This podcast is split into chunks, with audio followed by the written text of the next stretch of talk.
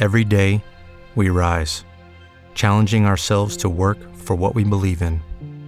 At U.S. Border Patrol, protecting our borders is more than a job, it's a calling. Agents answer the call, working together to keep our country and communities safe. If you're ready for a new mission, join U.S. Border Patrol and go beyond. Learn more at cbp.gov/careers.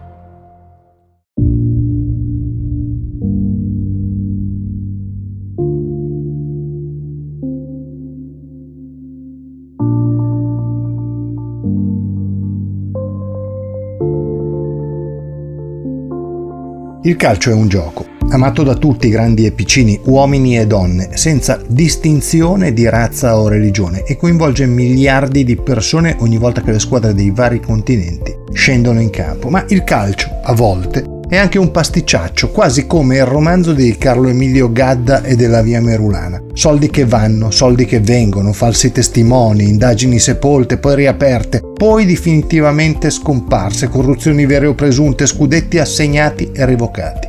E la storia del personaggio che raccontiamo oggi è un guazzabuglio, un simil giallo, uno di quelli che tanto piacerebbero alle numerose trasmissioni televisive di oggigiorno. Il protagonista è anche l'interprete principale della nostra storia e si chiama Luigi Allemandi. Nasce a San Damiano Macra, piccolo paese collinare della Valle Maira, provincia di Cuneo, una cinquantina di chilometri dal confine francese, l'8 novembre 1903.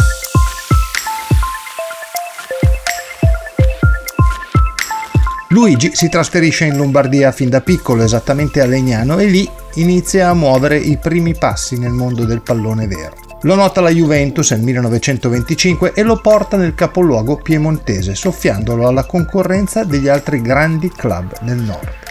Col bianconero addosso vince immediatamente lo scudetto e la stagione sportiva 1925-1926 mettendosi in mostra tanto da essere convocato in nazionale. Il fattaccio però, quello di cui facevamo cenno prima, accade nel corso del campionato successivo. È il 1926-1927 girone finale per l'assegnazione del titolo e Allemandi, dicono quelli che lo accusavano, venne avvicinato da un dirigente del Torino per sistemare il derby derby della Mole dal momento che la Juventus era già fuori dai giochi per la vittoria finale. Sia come sia, il ragazzo a onor del vero va ricordato che fu uno dei migliori in campo in quella partita, ma la FIGC, allertata sulla presunta combin, squalificò a vita sia il dirigente Granata sia il calciatore, revocando oltretutto lo scudetto vinto poi dal Toro sul campo.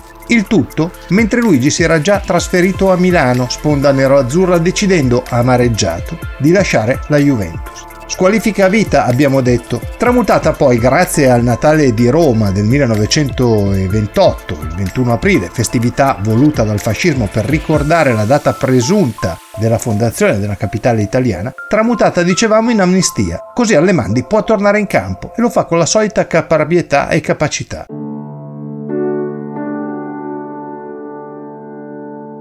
Il nerazzurro vince il campionato 1929-30, resta nel capoluogo lombardo fino al 1935, collezionando oltre 190 presenze nell'Inter, senza però mai andare a segno. È comunque un difensore di grande qualità, tanto che continua a vestire la maglia azzurra, contribuendo alla vittoria della Coppa internazionale del 1929, una sorta di lontana parente di quello che è l'attuale campionato europeo. Partecipa da gran protagonista al successo mondiale del 34, scendendo in campo in tutte le cinque gare del torneo e dal 1935 porta i gradi di capitano della nazionale e proprio da capitano vince la Coppa internazionale del 1935 prima di lasciare l'azzurro nel 36, ormai 33enne. Prova anche la carriera di allenatore guidando Lazio ed Alessandria in momenti differenti della vita, ma non c'è niente da fare, non è il suo lavoro. Una volta smesse le scarpette ha continuato imperterrito a difendere la propria onorabilità nella brutta storia di Combin che l'aveva travolto e anche negli ultimi periodi della sua vita quando qualche cronista gli chiedeva di ricordare ciò che era stato ed era capitato rispondeva c'è stato del marcio, è vero, ma il responsabile non sono io, sono stati altri. Ho cercato invano chi mi avrebbe potuto scagionare, ma è morto.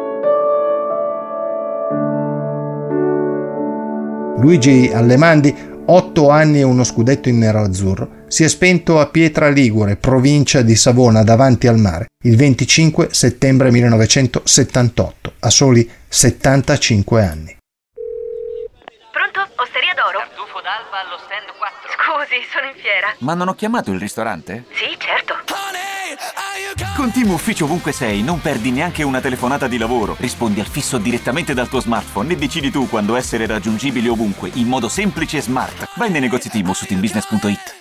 I temi più caldi dell'economia e dei mercati finanziari li puoi ascoltare ovunque tu sia con il podcast La Notizia del Giorno. Direttamente dalla redazione di Wall Street Italia, dal lunedì al venerdì, un approfondimento quotidiano per conoscere e comprendere meglio lo scenario economico italiano ed internazionale. Cerca e ascolta La Notizia del Giorno su Spotify e sulle principali piattaforme podcast.